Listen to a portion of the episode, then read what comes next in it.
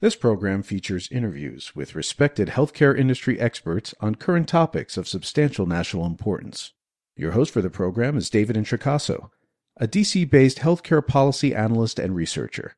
We invite you to comment on the program by visiting thehealthcarepolicypodcast.com. Now, here's David. Welcome to the Healthcare Policy Podcast. With me today is Mr. Greg Segal, founder and CEO of Organize to discuss organ procurement and transplantation policy reform. Greg, welcome to the program. Thanks for having me. Greg, or Mr. Segal's bio, is of course posted on the podcast website. Briefly on background, on August 3rd, Senate Finance held a full committee hearing titled A System in Need of Repair, addressing organizational failures of the U.S. Organ Procurement and Transplantation Network. In his opening statement, Finance Chairman Ron Wyden was unusually blunt. Two plus years of committee staff research led the chairman to open the hearing by characterizing the nation's organ procurement and transplant efforts as grossly mismanaged and incompetent. The effort led by federally contracted not-for-profit UNOS, United Network for Organ Sharing, does its job, Wyden stated, quote unquote, very poorly.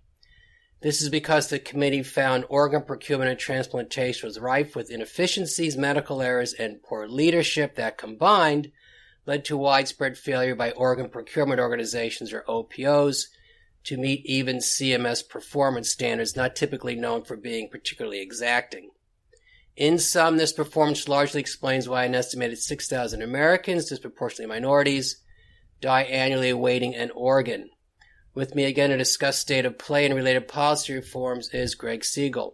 Finally, listeners may recall I interviewed the twins Alfred and Blair Sadler in early June, in part to discuss their work at NIH in the late 60s in drafting the Uniform Anatomical Gift Act.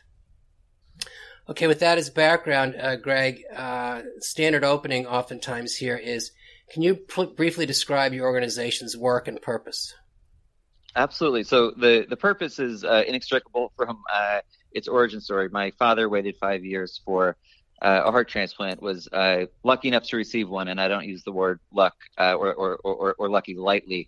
Uh, it was as I continued to learn more about the system that I realized just how, in Chairman Wyden's words, uh, grossly uh, mismanaged the system is, which leads to far too many Americans. 33 Americans die every day uh, waiting for transplants, and uh, that number is, is candidly probably uh, a gross understatement because that doesn't include uh, other patients like my aunt, for example, who never even reached the waiting list and, and still die when they would have benefited from a transplant. So, with that personal connection to the issue, uh, is sort of uh, an issue I couldn't put down, and I kept asking, uh, you know, questions, trying to figure out in what ways I could try to help other patient families like mine. And uh, with that uh, preamble uh, uh, to my answer, I, I, I, founded Organize as a patient advocacy nonprofit organization, uh, which is focused on structural and policy reforms to increase the supply of life-saving organ transplants every year. Uh, and from 2015 uh, to 2016, uh, we served in a role called the, an innovator in residence position in the Office of the Secretary of Health and Human Services in DC. Okay, thank you. thank you for that. So let's get into this. Uh, the national effort is alternative, you could say, organized or highly bureaucratic. Uh, so uh, most uh, listeners, I imagine, are foreign to the, the details here. So can you briefly, again, briefly outline how organ procurement and transplant efforts are conducted, or just provide sort of an overview of the process and the principal players? And I did mention, obviously, uh, both OPOs and UNOS in the intro. Sure, and, and I'll take these in, in reverse order, uh, and I'll do my job to advocate for patients. When you advocate, uh, when you ask who the, the players are, right. I think far too often lost in this. Uh, the spirit of your question was about who the regulated uh, healthcare providers uh, and entities are. Uh, I think the most important player is patients, and I think they are far too often lost in in these conversations. But uh, to answer the spirit of your question uh, about who are, uh, how does it work in, in process, I'll start by saying most people I think misunderstand this, or I think most people unfamiliar have far too simplistic of a view. I, as I often do, you know, we'll talk to people about organ donation, and people will, uh, you know, be so quick to interrupt me and pull out their driver's license and show me, look, I'm part of the, I, I'm on board, I support this, I have this heart on my license, I registered at the DMV uh, and most people think that is the uh, end of the process, and they will mm-hmm. necessarily uh, become an organ donor. Uh, what people uh, don't understand or appreciate is well, it's certainly important to register as an organ donor if that's what you're comfortable doing, or, or, or certainly in either case to make sure that your family knows what your wishes are. in practice, what happens is it's a small subset of deaths that medically qualify for organ donation. It's you know uh, maybe three. That is uh, somewhat opaque on this, but maybe three, three and a half percent of deaths uh, is I think the best estimate I've seen uh, qualify for organ donation medically. That strokes, traumas, uh, opioid overdoses, is um, you know uh, a clinical manner uh, which uh, would qualify for it. Those th- those deaths, which um, you know, when someone dies in that manner in a hospital, the role of the hospital is to uh, refer the death to what's called the local OPO or organ procurement organization. OPOs are uh, technically structured as nonprofits. They are uh, government contractors whose responsibility is to respond to those referrals from the donor hospitals, uh, show up, talk to the family about organ donation um, uh, and then to you know if the family consents to donation, uh, then to uh, facilitate the you know coordinate the recovery uh, of those organs. And an important thing to understand is that uh, if someone is not a registered organ donor, the OPO, the family can still legally authorize uh, the organ donation. Mm-hmm. if somebody is a registered organ donor, legally that is supposed to be binding you know, I, I, can't tell you there's, you know, not uh, particularly transparent data on this. Certainly, there are cases in which, uh, even though this isn't supposed to happen, uh, you know, I, of course, uh, sometimes it does that, that a family may uh, object and an OPO may uh, defer to that. They're, they're they're not supposed to, but certainly it happens. but of all the research that I've seen, the biggest predictor of organ donation rates in any area is this is going to sound wonky, but um, just on qualitative measures, what does the next of kin say about their interaction with the OPO? Uh, which is to say, you know, you can be in one area with very high donation rates, another area with very low donation rates, uh, and you might think that that is going to be what the organ donation registration rates are, I should say, is going to be predictive of what ultimate donation rates are. And it turns out in practice, uh, the best predictor, uh, you know, strongest uh, correlation to what donation rates actually are is uh, this is going to sound vague, but the strength of how well the OPO is run, the management team. Sure. So uh, OPOs often uh, do not respond to all referrals. Uh, they, they, less likely respond uh, to you know black families versus white families. There's a, there's a legal mandate to respond to all referrals, but OPOs certainly don't respond to all referrals, and there is also highly variable uh, care that is provided to the donor families, and depending on uh, the quality of that care, uh, you know, was the OPO show up in a timely way? Did they uh, respond to the family's questions? Did the family feel like uh, the OPO was responding with compassion rather than, um, you know, uh, in the worst uh, formations of it, you know, you know, sometimes you'll hear an OPO called a, a vulture or, or a bully. but even when it's not, you know, that extreme, if they don't seem, you know, candidly particularly competent or back to using Chairman Wyden's words, if if the process feels grossly mismanaged, uh, families are not going to say yes to donation. So, you know, uh, going back to your question about this, the donor hospitals, uh, if a patient dies in an organ donation eligible way, the donor hospital uh, is in charge with referring that death to the OPO. The OPO is charged with responding in all cases. Again, they don't. Uh, uh, working with the family, providing the information they need. Either the person was a registered organ donor and the OPO is supposed to work with them on facilitating it, uh, or the person was not a registered organ donor and the OPO's job is to talk to them about donation is something that uh, you know the deceased patient may have wanted, uh, and then I, and then in either case, if it, it results in a yes, they're supposed to facilitate facilitate the organ recovery uh, and then coordinate um, uh, the placement of that organ to, to transplant centers. Uh, there's been for reasons of uh, lax oversight and again chairman's words gross mismanagement and then um, a lot of issues with archaic technology there is a lot of uh, inefficiency uh, is a kind way of saying it. The uh, federal government, uh, uh, HRSA, Health Resources Services Administration, is uh, part of one of the, you know, part of it's the agency at HHS that manages a, a piece of this system. research that they funded found that despite 90% of Americans supporting organ donation, only one in five medically viable organ donors have their organs recovered. So we're going from 90%, and just to be clear on this, uh, I know this is going to sound silly, but if you look it up uh, in Gallup polls, that's higher than American support for puppies or ice cream. Uh, there's very little, uh, certainly in 2022, uh, that we have 90% support on. Uh, and this is a life-saving issue, um, and we're only recovering as, as as little as 20% of potential donors.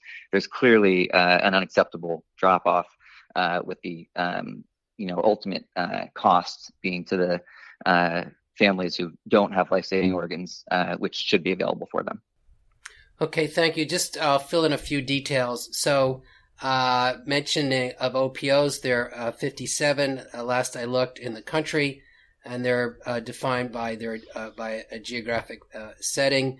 There are about 250 transplant centers.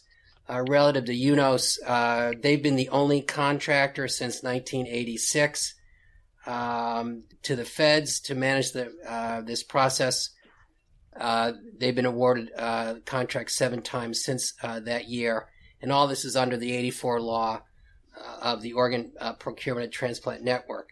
So you did identify some problems um, and breakdown in in the process from at least the upfront process of, of the actual facilitating the donation via UNOS organizations. But if you were to and I realize this is an impossible uh, uh, question and I'm sure highly irritating, but if you could identify, in your experience, what are some of the more typical or common problems beyond um, the initial contact, uh, let's say imperfections by UNOS that uh, cause the, the limited number uh, of organs being transplanted? Sure, and, and again, there there are problems throughout, uh, and I sincerely hope in a few years to have an even more precise answer. One of the problems that we face now is the United States organ uh, procurement system is uh, uniquely opaque among mature international transplant uh, systems. In any other mature system in the country, you have uh, what uh, technocrats like myself would call process data, which is mm-hmm. to say you know how many deaths were referred, eligible deaths were referred from a hospital to an OPO. You know how many the OPO approached, uh, how many in a timely manner, and you could identify, uh, excuse the pun, but more surgically, uh, where donors are, are, are, lost in the system. Uh, which isn't to say that we're blind now, but uh, having more transparency would let us be even more uh, precise in, in, the way that we think about solutions. I think to understand this, um, it's actually helpful sometimes to take a step back um, uh, and understand uh, some broader context in the system. Sure. You gave the the legislative history in 1984, uh, uh, sponsored by um, uh, Al Gore and, and, and, and, Orrin Hatch. So, you know, this was all bipartisan from the beginning. Uh, but the National Organ Transplant Act, you may refer to it, you may hear it referred to by you know, acronym NOTA. Um, uh, that created a legislative infrastructure for the system. Mm-hmm. Uh, OPOs in some formation uh, preceded uh, NOTA, but the legislative infrastructure uh, has been around since 1984. Uh, so since that period of time, um, it's important to understand OPOs have geographic monopolies, right. so there are no competitive pressures for OPOs to perform well, candidly, to perform better. Uh, OPOs are uh, historically have had, and we can get to this later in the conversation, uh, some recent reforms are, are aiming to address this, but OPOs have had legally unenforceable performance metrics, which is to say, no matter how poorly an OPO performed, uh, it uh, HHS did not have, as determined by federal judges, the uh, legal authority to take a contract from the OPO. So, in addition to no competitive pressures for an OPO, there were also no, uh, you know, regulatory pressures for an OPO to, to provide the high service that, that patients would need uh, and, the, and, and candidly deserve. Uh, and the other thing is OPOs are the only major program in healthcare uh, that operate on what's called a cost reimbursement basis. Uh, for people understanding how I define major, the only other one I've uh, uh, found is critical access hospitals at a much smaller level. But uh, so OPOs are um, 100% reimbursed uh, uh, for, for their costs. I mean, with, with, with, a few things to be technical about it that are carved out as uh, not allowable costs, but have this, they basically have this um, pretty unique structure in healthcare where there are no pressures for their own cost containment. Uh, and certainly that leads to, as is now um, animating to bipartisan congressional investigations, a lot of fraud, waste, and abuse, uh, or, you know, there have been instances of even criminal Medicare fraud. Uh, the bigger problem, actually, I think, candidly, on a day to day, is that there is no pressures for intelligent allocation of resources. Uh, so there are no financial pressures for an OPO to do better, which is to say, you can decide on January 1st what you want your budget to be, and whether you recover 100 organs or 500 organs that year, uh, you, you, you will still be reimbursed for whatever your costs were for the most part. Mm-hmm. Uh, so when you take all that together, you've had for uh, about 40 years uh, a geographic monopoly for every OPO with no competitive pressures uh, inherent, I guess, inherent in a monopoly, no uh, regulatory pressures to perform better, and no financial pressures to perform better. So OPOs really have, uh, uh, in the absence of any of those, you know, really uh, healthy incentives or, or, or really any oversight, as was made clear at the Senate Finance hearing, the industry really has just kind of ossified, and um, OPOs are highly variable. There is, depending on which year you're looking at, as much as a 470% variability between the best OPOs and the worst. If you look at uh, just a subset of uh, black donor families, there is a 10x variability between how well uh, OPOs recover uh, in neighboring OPOs from one OPO to another. Uh, just for the subset of, uh, of black donors. So when you understand all of this you've had for 40 years, just no accountability or oversight or, or, or pressures for uh, improvement. You also have had no transparency. This, you know, uh, relates to the points that I, you know I was just making. But uh, OPOs historically have been allowed to self-interpret and self-report all of their own performance data. Unsurprisingly, they all say that they're doing great every year. Mm-hmm. Uh, an objective analysis would say that they they aren't. Uh, but there's no, there just has never been any ability for uh, the general public, for researchers, for Congress or other oversight bodies to intervene and say, you know, what's happening isn't good enough and, and we all deserve better. But when you have this going on for 40 years, it, shouldn't surprise us uh, that uh, we've landed in a world where there's such uh, variability across OPOs, which just would not be acceptable in any other, uh, you know, um, uh, sector of healthcare. Uh, and just to scale this, what HHS projected when they put the new rule in place and for context, the new rule is pretty basic. Instead of going, instead of having OPOs self-interpret and self-report their own data, which was not only um, uh, imprecise as a, is a, is kind of a saying it, but uh, so problematic and so flawed that HHS determined it was not legally enforceable. Um, just closing the gap just by moving to objective data that the government already holds and ensuring that there isn't a 470% variability. We're not mm-hmm. talking about huge interventions and system redesign to make the best OPOs 10 times better than they are. What we're talking about is having the OPOs that are 470% worse than their neighboring OPOs, getting them uh, just within some degree of statistical significance, within you know just some stones throw away from what other OPOs mm-hmm. have already established as possible. That would lead to HHS projections 7,200 more lives uh, every year, uh, just through basic accountability. Yeah, interesting. Uh, uh, thank you. I do encourage listeners to read uh, the chairman, Senator Wyden, again's opening statement because he does provide several examples uh, transplanting wrong blood type organs, uh, organs um, transplanted with certain diseases, cancer amongst others, or and resulting in uh, transplant recipients developing disease. Uh, organs uh, run over uh, by vehicles, missed flights, abandoned airports, never picked up, etc., etc. And I also would recommend, relative to those that gave testimony, uh, read the testimony I found particularly helpful. Uh, this was by Dr. Uh, Locke, who's at University of Alabama Birmingham's uh, Transplant Institute. He gave um, very forthright, I thought, candid, blunt uh, testimony uh, relative to their experience, particularly as it relates to organs that they'd received, particularly kidney organs that were just not um, that had been damaged and just they were not able to uh, transplant them or they were of no use. So let's go to um, obviously uh, your your response is certainly set up, and I'm sure you have in mind uh, policy reforms. And the one you, you, made note of, which I think is very important and a good one to start, and just to reemphasize, and that is that reduce the variability in performance, which was your last point, which would be tremendously helpful. Certainly a good place to start, and it of course is always um, left one is always left wondering how there could be such variability. It certainly cannot be uh, logically understood, so therefore uh, that variability should be uh, reduced. So if we can go from there, based on your experience and the work that your organization is doing, where are the policy reform opportunities? Sure, uh, it's a it's a very good question. I like to do more than just complain about problems, but but, but think about how to address these things. So, uh, you know, there there's two I think that that uh, have really been uh, centered in the last couple months with all the congressional attention, which I think would have transformative uh, impact. Uh, the first is, um, you know, what you were just asking about, which you know we had, had touched on earlier in the conversation, but what uh, what is called in the industry or technocrats would call OPO process data, which is to say, um, you know, instead of just telling us how did you do every year and asking them for their scorecard, and again, historically they used to be able to make up uh, make up what the denominator was, uh, how many eligible deaths there were. Mm-hmm. So it, it, wasn't trustworthy anyway when you say how well did, did did you do. But even if you move to a world where you have an objective understanding of, you know, the Greg, the OPO the Greg runs, uh, making these numbers up, of course, has 60% recovery rates, and the OPO that David runs has 57% recovery rates. It might sound on the face of it that that that you know Greg is better, and obviously numerically that uh, would be true.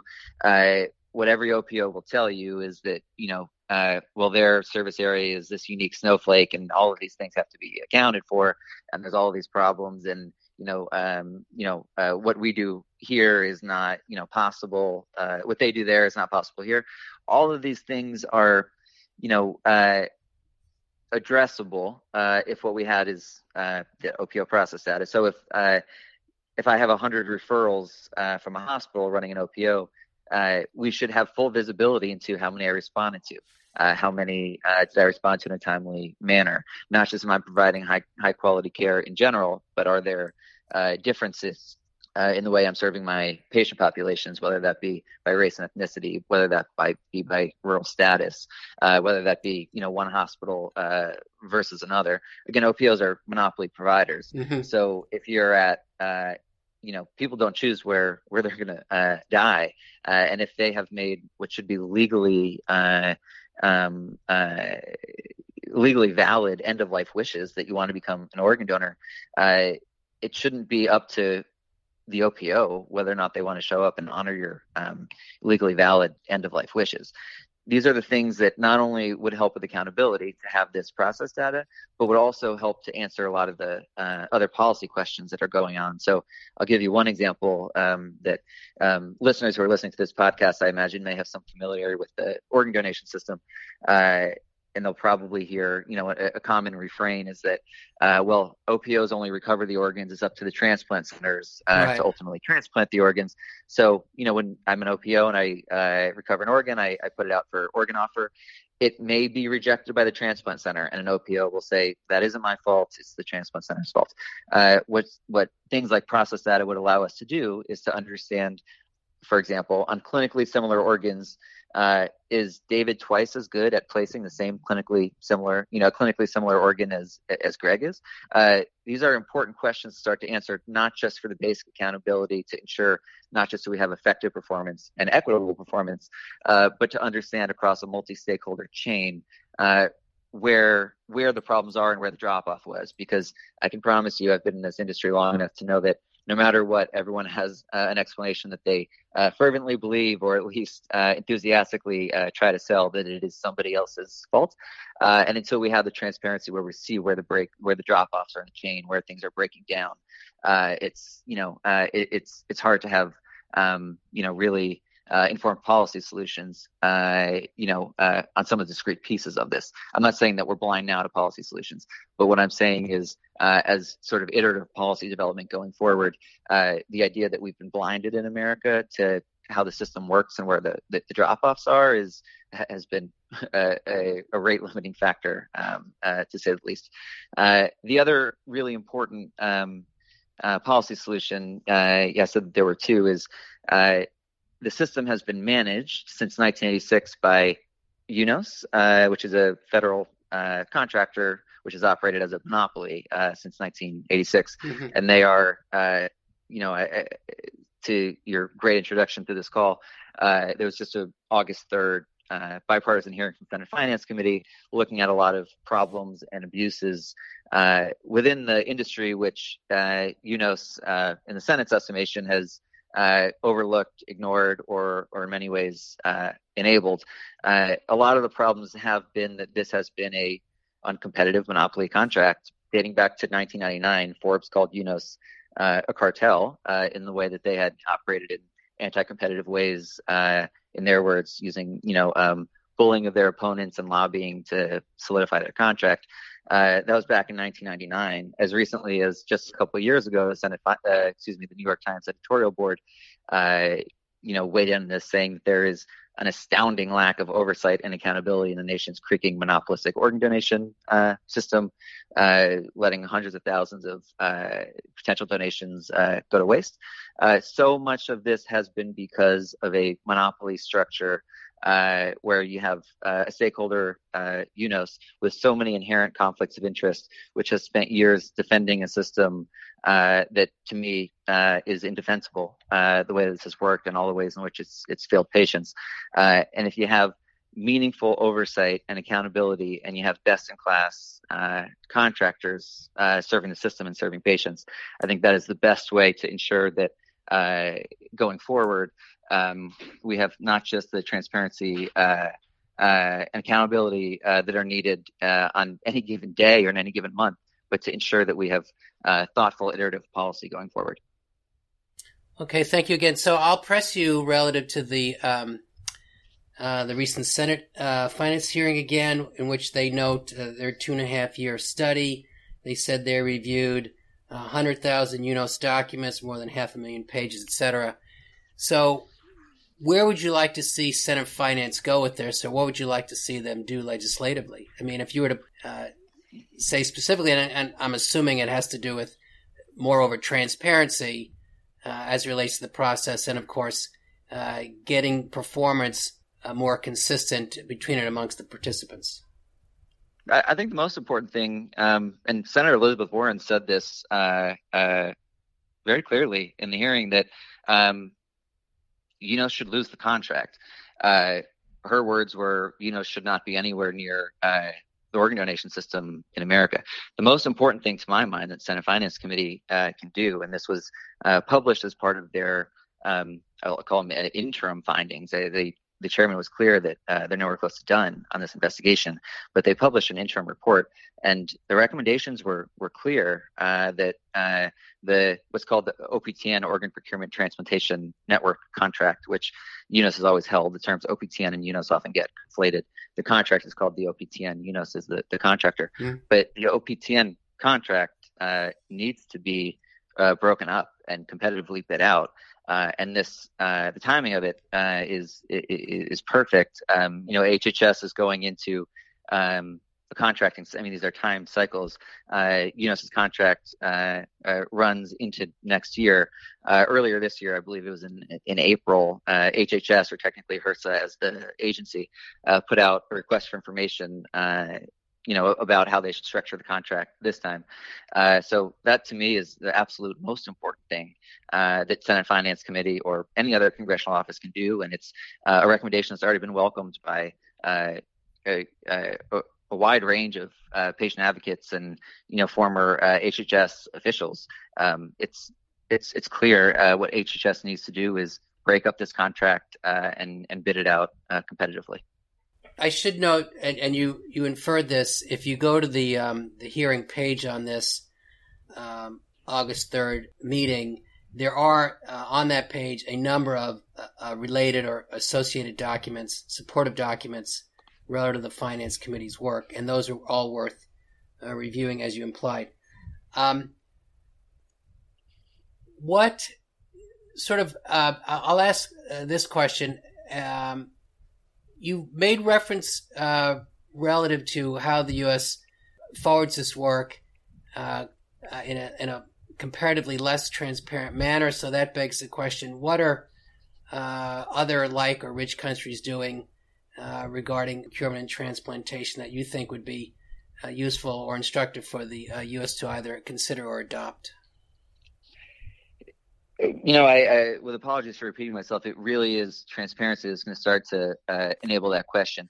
International comparisons have been uh, difficult, uh, not just because of U.S. opacity, but there are uh, clearly very different um, uh, death rates, uh, you know, from one country to the next in terms of the, the sorts of deaths that medically qualify for uh, organ donation eligibility. So, you know, one of the things you'll hear often from uh, uh, industry lobbyists or, or you know, crisis comms folks is that, well, in America we have the highest organ donation per capita rates in the country. They don't use those words. They say the best. Sorry, in the world, the words they use are the best system in the world. Mm-hmm. I, I, what is true, just factually true, is that in, depending on which country you're comparing us to, America may have 30 to 40 uh, times as many opioid deaths per capita uh, as European countries.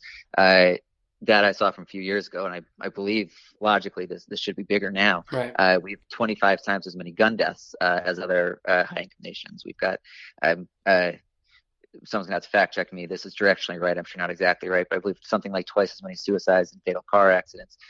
so what really, uh, uh, unfortunately, the industry has really has been celebrating, and I, I, I find this pretty uh, distasteful. Uh, is uh, these really tragic public health trends in America, uh, which are far greater than we have in other countries. We have these outsized organ donation eligible death rates by way of the opioid uh, epidemic, mm-hmm. by way of the, the gun death epidemic in this country.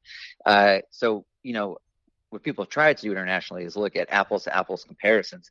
If there's hundred Americans in a room and, and hundred French people in another room, uh, and 15 Americans die in an organ donation eligible way, and you know two, uh, I forget which countries, Frenchmen die uh, in an organ donation eligible way.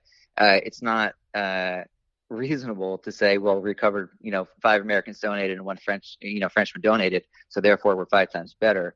Um, those numbers obviously are, are, just meant as examples, but that has been the sort of directional thinking that we've seen.